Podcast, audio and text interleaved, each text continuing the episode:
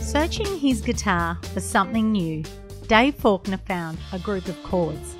He heard the guitar saying, What's my, what's my, what's my? Trying to complete the phrase, he added seen. And some of his best work was well underway. I'm Jane Rocker from Mushroom. This is some of my best work.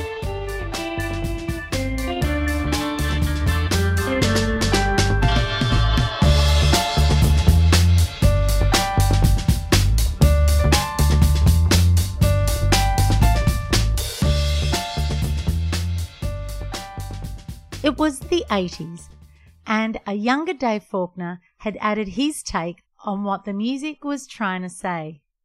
What's My Scene represented the frustration of figuring out your place in the world among everyone else. Dave says when you were in it, you thought it was a dull time, but it was the decade his band formed, and looking back, he witnessed a big outburst of creativity in Sydney. On album number three, the Hoodoo Gurus had a song and sound that would tell everyone they were going from strength to strength. But in reality, their success was, as Dave describes, papering over the gathering issues. In March 2022, they're releasing a new album, Chariot of the Gods, along with a 40th anniversary Australian tour. Look out for those. Here's Dave Faulkner of the Hoodoo Gurus and the story of some of his best work, What's My Scene?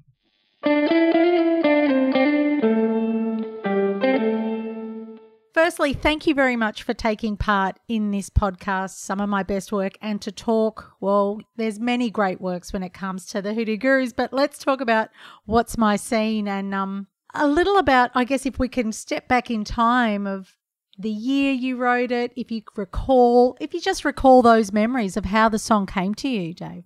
I do remember pretty well because it's kind of um, kind of typifies my writing actually. So I always talk about this one, so it stayed fresh in my memory for that reason alone. Just uh, bringing it up now and again as an example of how things can happen and why I write the way I do. I'm a sort of songwriter that starts with the music first. There's a lot of people wonder about that, whether you write the lyrics first or the music first. Well, I'm I'm in the majority. About they usually say it's about a 60-40 split. People that start with a musical idea then come to the lyrics later, and vice versa. People that start with lyrics. So um, obviously, some things they come together, you know, and this one almost was like that. I mean, it, it basically started as that little guitar figure that you hear that opens the song, that which is the melody line of the chorus, really. Da da da da da that bit. That was basically just me playing around the guitar, just just idly, you know, just looking for little things that intrigued me, and um, that's a, around a D chord shape, which is quite a basic chord for uh, any amateur guitarist, and I am one of those. So I just, you know, did this thing where I lift off one finger and it makes that little those two that two note figure then I thought, well, how about if I do that? I like the sound of that, even though it's very simple. I just thought, oh, I like that. And then I just thought, well, what if I transpose it up a, a, another whole tone from a D chord to an E chord, but with the same two notes on the top? So I did the same thing. I thought, well, that sounds good. Same notes over a different chord, has a nice little kind of tension to it. And then I thought, well, let's try that again. So let's go to a third chord. and I went to the G chord, which are all kind of, they're related chords. So I knew those notes would sort of be somewhere in the kind of, you know, harmonic spectrum of those, those chords in that key. And um, yeah, those two notes sounded good there too. And that was the, you know, and then of course I just had the little extra thing of like da da da da da da da da da da da. And that was the tune right there, and that was the chorus, as it turns out. But for me, I just was, you know, playing that over and and singing that melody, and it seemed to say those syllables to me, like "What's my? What's my?" Those two notes just sound like those sort of tones to me, you know. So even though I talk about, you know, you, people think of lyrics and music being sort of separate things. Lyrics, you know, uh, you know, vowels and things, they have a tone and that's sort of musical and, and notes can have a rhythm and a, and a kind of a, you know, a meter that sort of sounds like speech or, you know, and so for some reason those two things together, you know, reflected each other, you know, in, in, in that I just thought, what's my, what's my, what's my, well, what's next? And I'm thinking, well, what's my scene, baby? Because, uh, you know, because I like using those kind of archaic uh, hipster terms. Um, you know, I had like wow, wipeout, you know, so that's not, you know, I have been known to do that. And that's kind of me having a bit of a laugh up my sleeve at sort of, you know, as I say, ancient sort of, you know, old beatnik talk or hippies or whatever. You know, I sort of play around with those sort of vernacular. And uh, then it became about what's, what am I singing about with these words, you know, and, and that sort of triggered a thing in my mind of a, a theme that I often recur to, which is, you know, I'm fairly um, puzzled by myself and how the hell I happen to be who I am and how I am and haven't kind of figured it all that out yet. And so that song is about that, just figuring out my role in life and where do I fit in. And so it was a theme that was came quite naturally to me when I, but it was prompted by a, mel- a melody ultimately. And so, looking back at that time now with hindsight, I guess, and so many albums that have come since Blow Your Cool, which this was featured on, what do the 80s sort of represent to you? Not much. I mean, I, I mean, now I think much more fondly of the 80s. I mean, when you're in it, you thought this is kind of a dull time, you know, because, you know, I, I was a teenager in the 70s and there were so many amazing genres of music that we're still digging into now, you know, glam rock, metal, punk rock at the end of that time, you know, and, and disco. And I mean, it's just, it was such a fertile decade. And of course, the 60s we know were incredibly fertile musically in pop music. I'm more excited to remember how it was when the band formed. You know, that was a really incredible time, the early 80s, because it was after the punk rock uh, era and, and, you know, that great flowering of, of culture then and, you know, fashion, you know, punk went into fashion as well and it went into photography and, you know, music videos. Everything seemed to be cross pollinating and, and, uh, everyone was inspiring each other and working together as well. You know, printmakers were making amazing posters that were advertising gigs, you know, and it was just one big you know outburst of creativity and and uh, it seemed like particularly where, where where we were in the inner city of Sydney there was seemed to be like a new rock group you know opening up you know beginning every week you'd have a you'd have a band playing their first gig or whatever and it'd be just people that had just picked up instruments only a couple of months earlier because that was a bit of the do-it-yourself punk ethos still influencing people then it just seemed like everyone was doing something creative and and was were inspiring each other and uh, and it was all very under the radar as well. It was not for any purpose of like career building or or things like that. It really was just people, you know, expressing themselves and and being inspired by other people around them, and it was just uh, magical. Maybe how the chart success, particularly of this song that made it to, I think it peaked at number two, but how that affected the band, the opportunities that came after it, because this is album number three as well. It was a difficult album for us. I mean, people talk about the, the, the sophomore jinx. The second album was always the tough one, but we actually just sailed through that. We, we went through quite a development uh, uh, creatively on the second album. We we did sort of, in a sense, define ourselves properly on that one. I mean, some people wish we'd stayed like the first album forever, but uh, it was kind of a special thing that was could never be repeated. Really, that's first album, Stone Age Romeos, and it was a product of the, the that kind of kooky early '80s time I was talking about. Plus the people that were in the band who went off. You know, two of them left. You know, before we we kept going and uh, eventually recorded this, the album. But those songs were sort of from that earlier period. Some of them. The second album was kind of us getting a bit more serious. I started becoming a little bit more personal in my writing. I, uh, the first album was kind of much more cartoon-like in terms of the songwriting.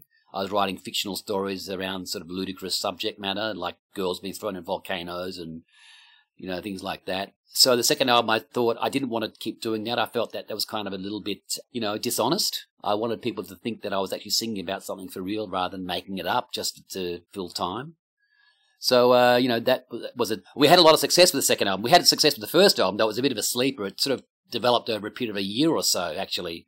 When it came out, no one particularly cheered and and said, you know, here it is, the great first album of a of a band. You know, people just said like, oh, isn't it good? They've got a record. No one thought they'd even get a record contract because people did laugh about the idea of us getting a, a record deal because we weren't an electro band, you know, like inspired by the Thompson Twins or the Human League. And that was all people wanted to sign up in those days. The second album, we we we kind of had some success with you know, the song "Bittersweet," like our Wipeout, one of our biggest hits. That was on that, and that was kind of uh, so we had a lot of a lot of success. And so, what's my scene?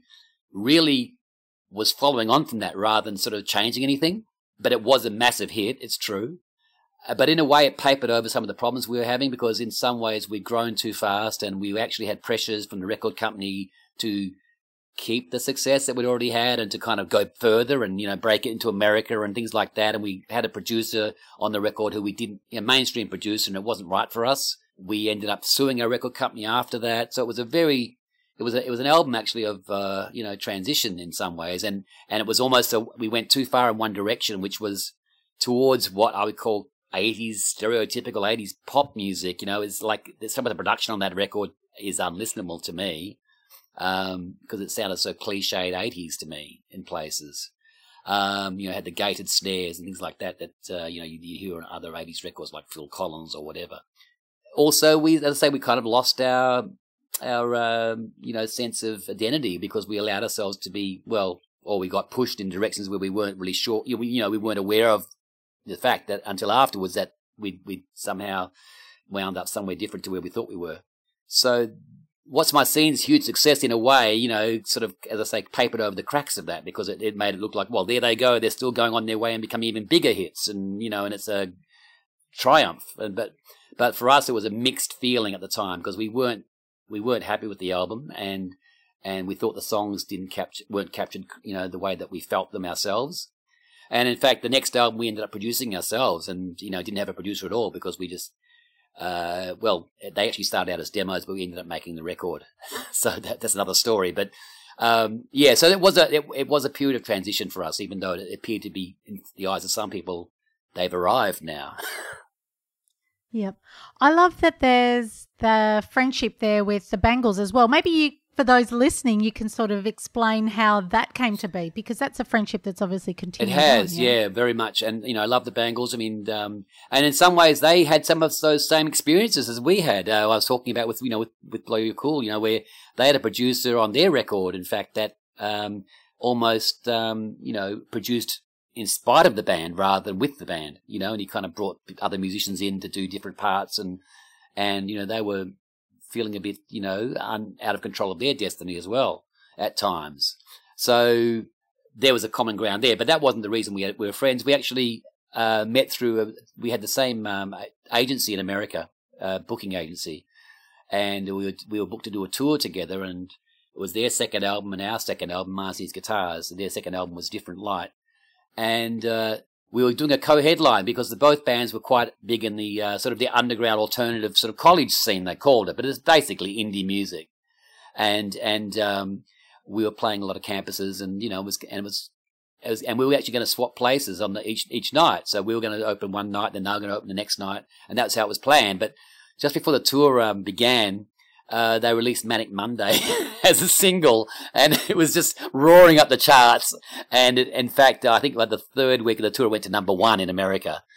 But you know, as even as the tour began, it was like, okay, well, the Bangles are you know basically going to be opening, I mean, closing each show because they're they're huge right now. They've got this sudden breakthrough success, and uh, you know, but the same thing was, I mean, sorry, for the two bands themselves, like we really liked each other as musicians and as music, and we felt we went well together anyway um, because the Bangles come from a kind of a similar uh, place as we do. Uh, in many ways, they they love pop music. They they have a strong uh, love of, of the '60s psychedelia as well, and you can sort of hear that in everything they've done. And their stuff is probably probably more folk boom inspired, you know, the the folk rock, whereas we're kind of more sort of '60s punk psychedelic uh, rock, you know. Is, but you know, there's a lot lot more in both bands from other areas as well. But those are a place where we both meet musically, and we lo- we definitely like each other's music, and we like each other as people as well. So um, it was just yep. a wonderful uh, time, and and uh, that, and it was great touring with the uh, the big number one stars of the of that moment, and having Prince sort of like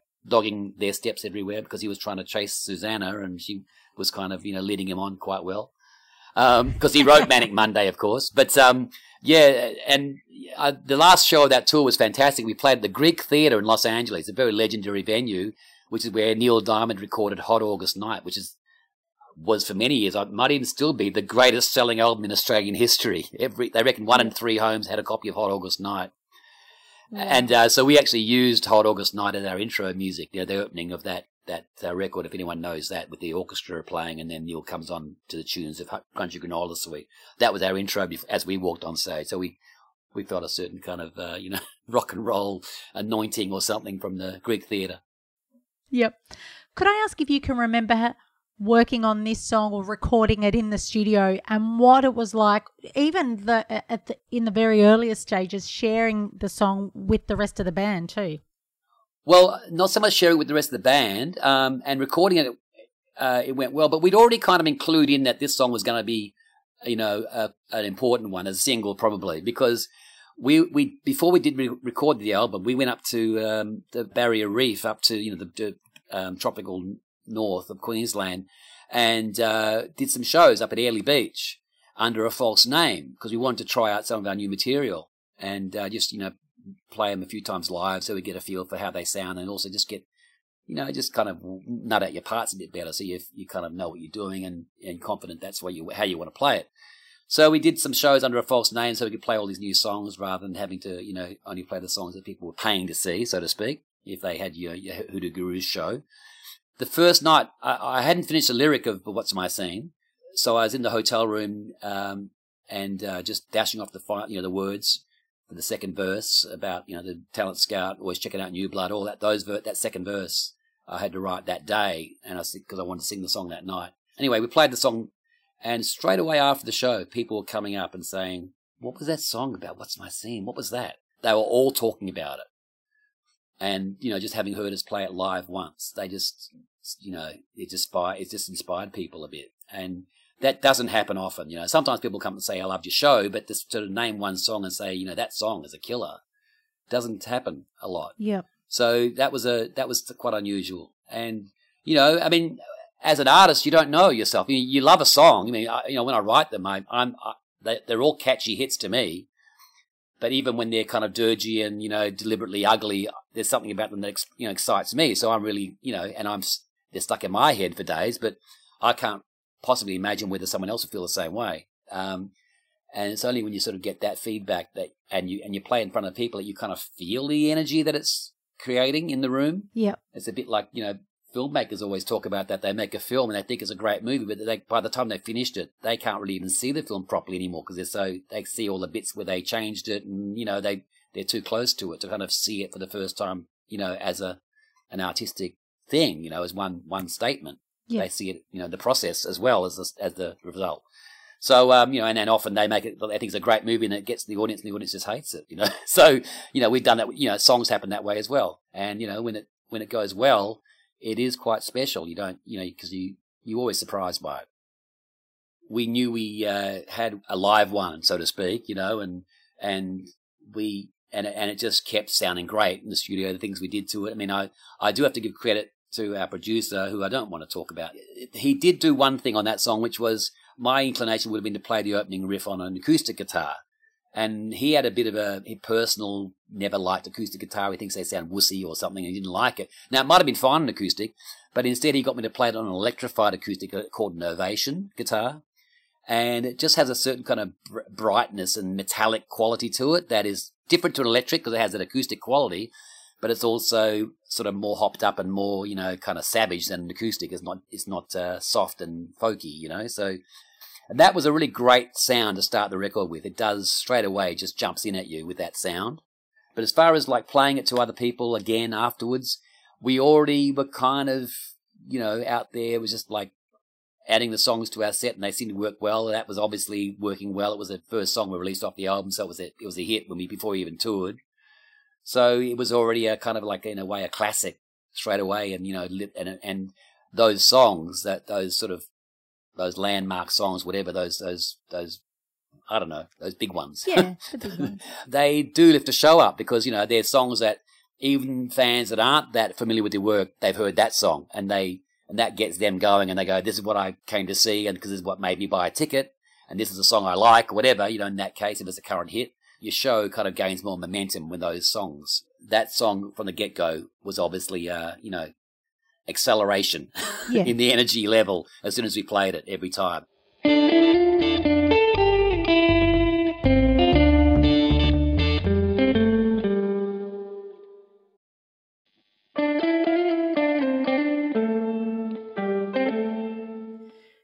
Just talk about the video clip? Because I guess also at the time of this particular song, What's My Scene, I mean, video clips were everywhere. It's like a song Yeah. came out and there were clips. Can you remember making the video clip? Did you have much input into what you wanted to do? Yeah, it was my idea. But um, when I was a kid, there used to be these things on uh, with the cornflakes packets. I'm not sure Yeah. in, the, in the box where you'd, they'd have uh, these sort of games. You could cut out this thing where you could uh, put the legs of a frog man onto the, the torso of a ballerina, and the you know the, it was like a mix and match thing with you know top, middle, and bottom of these characters, and you'd you know fold out you know little panels, and you'd and you'd fold one across and put the you know mix and match the the, you know, the different parts of the various you know stereotypical figures, these cartoon figures. And so um, I remembered that. I, at the time, as you know, I never, I just, I just remembered that as being something funny, and and and the song about you know identity and where do I fit in or what should I, what's my role, it just made sense to put something like that where we are kind of you know mixing and matching our identities um, through these costumes, and um, that was you know the video maker John Whitteron and Tony Stevens uh, who did most of our videos in our career. Um, they were brilliant. They worked on lots of other famous Australian rock videos, and, and I think they should go in the ARIA Hall of Fame actually. Their um, for their contribution to Australian music. You know, they did the Down Under video and so many, you know, go betweens. They did so many different things. Um, but anyway, the uh, What's My Scene video, what we had was three wardrobe people um, who, you know, they had uh, racks and racks of costumes which they'd hired from obviously a costume hire place, and um, and so one person was basically getting out of the was being taken helped out of the costume they'd just been filmed in, you know, because we were being filmed one at a time. It was a conven- it was like a production, like a you know conveyor belt the way it was being done. They changed the coloured background of paper behind the, you know the performer, and, and while and three of us were getting ready while one of us was being was filming. So basically, uh, one of us is getting in a costume, one of us is getting taken out of the costume by the wardrobe person, and then the second person was being having their makeup done to go with the costume. And the third person, you know, like it was it was constant, and th- and those wardrobe people worked their butts off all day because it just didn't stop, you know, because it's just you know you're shooting thirty seconds at a time, you know, whatever, and you and it's just round and around the whole the whole day shooting, um, and it was crazy. And, I remember at the end of the day, all that was left on the racks that we hadn't used yet because we you know just chucked on every costume there was. Um, was a, um, I think it was a ballerina's tutu.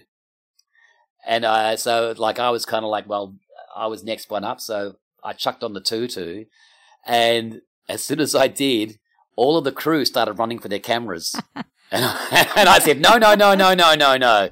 This, I don't think this will work. Because if it looks that good to you right now that it, you really want a photo of this stupidity, I may regret this one day. so instead, I'm, re- I'm so from that video, I remembered as being the, the, the crazy Monsignor was my role that most stood out. I think. Yeah. Um, I think Brad was famous for being Elvis. I mean, Mark was famous for being the Viking and and this, and Superman and whatever. Mark was always a cut up. Clyde was, I think, a Hasidic uh, Jew was was his character, was one of his his most famous role. So we all, we all had certain roles that seemed to stick to us. Yes. But I think I think the tutu might have been my my undoing if Imagine if, there were iPhones back then, hey? Oh yeah, yeah. Well, as I say, they were looking for the equivalent. You know, there weren't iPhones, but they were they were grabbing their their Instamatics or whatever the hell they had. And uh, yeah, I got out of that that tutu before they could snap it for posterity. That is so funny. Could I ask you, Dave, how fame and recognition changed you? Being recognized on the street and then progressively becoming more famous. Yeah, well, it does. Obviously, you can't uh, be, you can't insulate yourself from it. You can't predict how you'll feel or what will happen.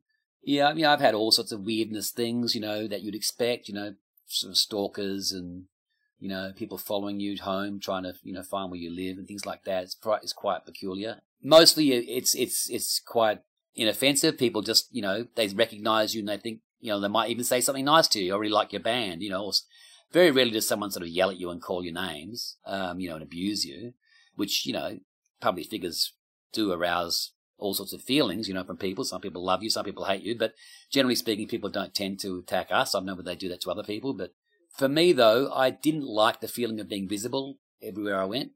I, I had a very strong memory. There was a an incident I still regret to this day where I was over in New Orleans with some friends. I've, I've got a lot of friends, American friends, you know, basically from touring, but also I spent some time there before the band started. I, I traveled around when I was 21 and spent a long time in the States and made some friends then that I still have. Um, and I was down in New, that New Orleans, uh, the Jazz and Heritage Festival, and and it's a huge outdoor show. It's a bit like the Big Day Out or whatever, you know, this big festival type thing. And um, some Australians there were there and sort of clocked me and you know recognised me, came up and started, you know, hi, Dave Faulkner from Hoodoo Gurus, how are you? know, and it, and I was sort of feeling like, oh God, I was having a relaxed time being myself in an anonymous place, you know, because you know the Hoodoo Gurus was not as well known in America. We had a bit of success, but not like that.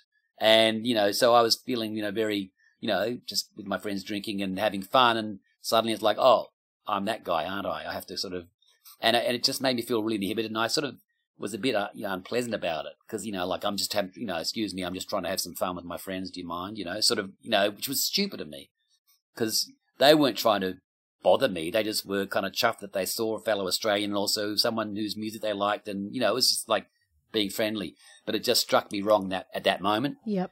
And uh, that so that's the bad side where you actually have to feel like you know you, so you, you could be in the supermarket and your song comes on the on the over the speakers on the, the supermarket. You're going like oh that's right. People will look around and say oh there's that guy whose whose music I'm hearing now they'll put it together you know?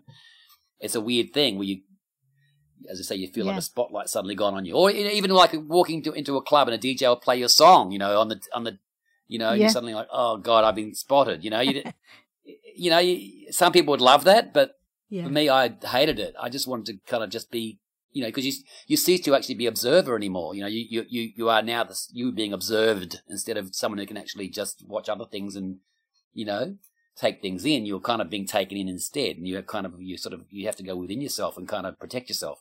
So it's a weird thing. I didn't like it. I've come to grips with it, and I recognise that you know it's stupid the way I carried on with those people at the jazz festival and and other occasions maybe where I've been you know less you know, enamored at being recognized. And it's like, well, not, these people mostly don't want to bother you. They just want to say hello and thanks, you know, often. And it's, it's really, you know, no big deal. Just kind of get over yourself, basically, is, is what I tell myself, you know. Yep. The year that you were, as a band, inducted into the ARIA Hall of Fame, and I know you're not in a band to ever get any of those sort of, you know, moments happening, but I wonder, reflecting on that, how that made you feel. Yeah, well, actually, I was against even agreeing to it because we're not huge fans of those sorts of industry things. We've never been part of the mainstream. Like, as I said, when we got our first record contract, the industry, so to speak, if you can think of it as a monolithic thing, uh, were quite, you know, uh, you know, skeptical of it. They thought we were, it was ridiculous. We got a contract. How do you, who's going to sign these guys up? What are they doing? Because we weren't part of that sound and that, you know, what was considered to be commercial and, and, uh, you know, was the, the, the correct thing for our industry to be supporting. And, you know, we, we just, we've never had that. We've always been quite kind of mavericks in our own way. And that applies to pretty much every area of the industry, including the alternative indie side, who will have their own kind of, you know, pecking order and, you know, and uh, people who think they're the player players that dictate the taste of the world. So, you know, we've never really um, abided by anyone's particular criteria, uh, just by our own only. The other thing is, you know, we've never been nominated for an ARIA award before that. You know, for all the success we'd had and all the records we'd made, you know, I mean, admittedly, some of our early part of our career, ARIA wasn't even there wasn't really an awards going. I think it wasn't until '87 they started yep. um, doing it properly, which was the year of, uh, of What's album, My Scene and yeah. Blow Your yeah that album. You know, we're talking about many years later now, and we've done lots of records. You know, it had lots of success, and um, you know, and ARIA had always kind of still had us in the well, they're not really our thing, are they? Uh, basket, you know. And as I said, the only the only nomination we ever got for ARIA uh, for an ARIA award was for album cover, Yeah, which wow. is obviously. That's You know, so it wasn't us that designed that, you know. So, you know, whereas, whereas, you know, people think of ARIA awards these days, they go like, oh, well, you know, you, you bring bring out a good album, you'll probably get six ARIA awards because that does happen, you know. And they, they fall over themselves trying to show how underground they are, and you know, I'm, we're really up to date with what's happening in the scene, you know Mm. as I say, I was a little bit um, like, well, what do we want to have that for? We that we've never really liked what they say anyway, so why should we take their say so now as being important to us? But you know, the other guys wanted to uh, do it, and I so I sort of agreed, you know, and, and I thought, well, you know, it's fair enough for our families and people that that know us and have been through this with us. It's in a way a recognition of their contribution, or you know, they can see, you know, that it's been for something. You know, it is some sort of rite of passage or something, I suppose. So uh, that's why I agreed to do it, and you know, it wouldn't have mattered if I'd, you know, if the majority would have ruled anyway. But you know, I was saying, okay, let's do it, fine. And I got up there, and it was really quite amazing because it was I was quite moved actually uh, in having it. Not so much again because of it being ARIA and being told by the industry, "Hey, it's okay, we like you," you know, here's a here's a prize. It was more the fact that I stood around and looked at the other guys and just thought, "Wow, we really have done this, haven't we? We've we've we've done this career and we we're all here together and we've done this thing and it is something." You know that's undeniable. You know, and I was I was surprised that I had such strong emotional uh, response to that and I guess it is, you know, being proud, I suppose, of, of, you know, of having done something that, that even if it is for something that I may not respect as an institution, it's because of the fact that we are undeniably part of this world and we've done something that people noticed. Well, let's link this now back to obviously you've got a new album, Chariot of the Gods, that is coming out in March.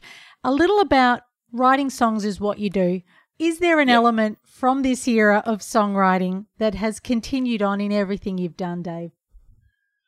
Well, I mean, well, I am the person I always was, you know, yeah. writing, and and I've, I've, I think I've gotten better at it. But you know, there's certain happy accidents that you can't have twice, you know. And so, what's my scene, for example? You know, as I say, that little opening riff, it can only be written once, and in that, and those words, and the way it all worked seamlessly. That, uh, you know, to me, it's it's almost the archetypal Dave Faulkner song. If I could write every song as well as that one, I'd be a very happy man because that you know it's got so much juice in it. That song is it's, it's even the bridge could be a chorus. It's so strong. You, the vid, you know the bridge about you know um you know they say they say making love you can make it pay. I mean that's catchy in itself. That that's like a you know it's such a memorable part of a song.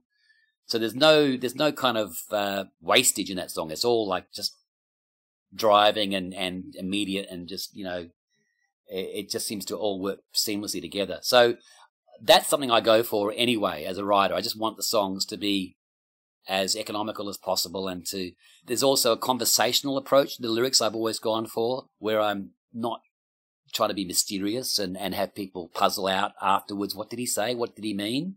I want them to actually know what I meant. They still have to wonder what does the import of it mean? You know, what's the actual overall message and what do I feel about that? But as far as I don't want them to be questioning what does actually those words together actually talk about? You know, what's that? They because some writers do that. They they write with images that you kind of get an impression of things, and it could be anything really, or it could be about something. So I don't do that. I mean, sometimes I do, but by and large, I tend to almost write, as I say, conversationally, where I'm speaking to you, hoping you understand what I'm saying, and you know, then you'll maybe register what I mean and what I'm trying to communicate, which is different to the actual words I'm using.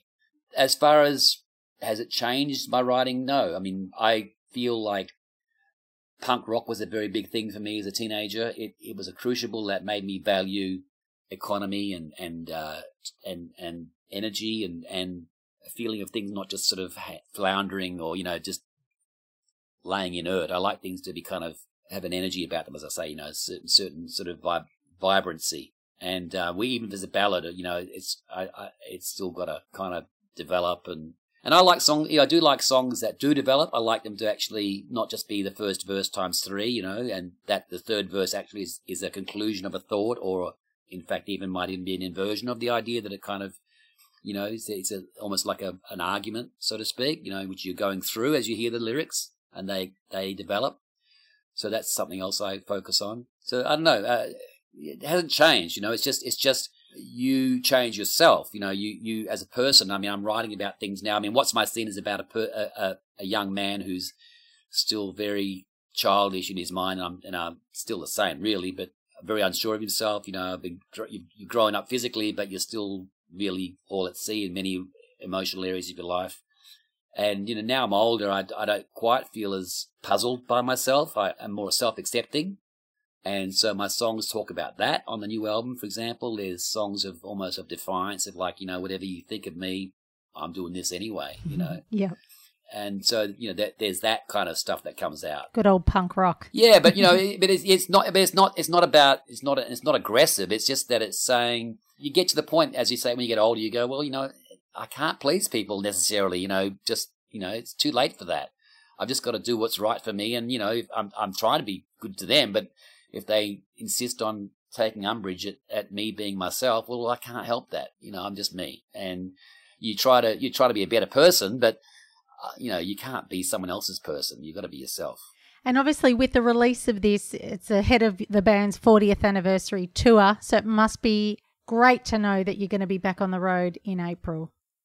We are very happy about that. I, I do hope it, you know, all goes ahead as planned. It looks like we might be in trouble in WA still because of the uh, borders being a little bit uh, difficult right now, but um, we'll see if that changes in the next couple of weeks. Um, certainly the rest of the tour seems to be like it's going to be fine. Yeah, it's it's you know it's what we do. We just love music and and knowing that we've got a, a new album that's so important for us. You know, we we haven't been able to do one for a long time because oh, a lot of reasons. One being that our drummer Mark wanted to retire. He didn't want to do a new record because he thought that would be prolonging his agony of having to tour too much. so, so he wasn't really interested in that.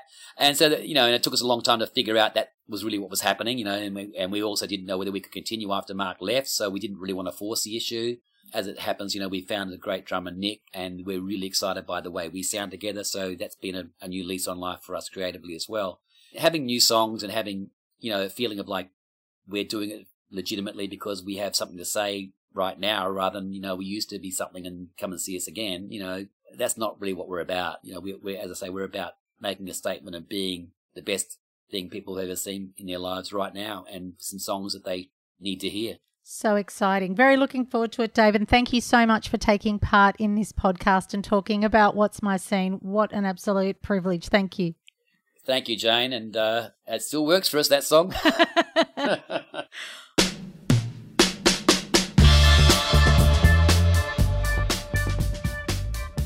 Thanks for listening to some of my best work. I'm Jane Rocca.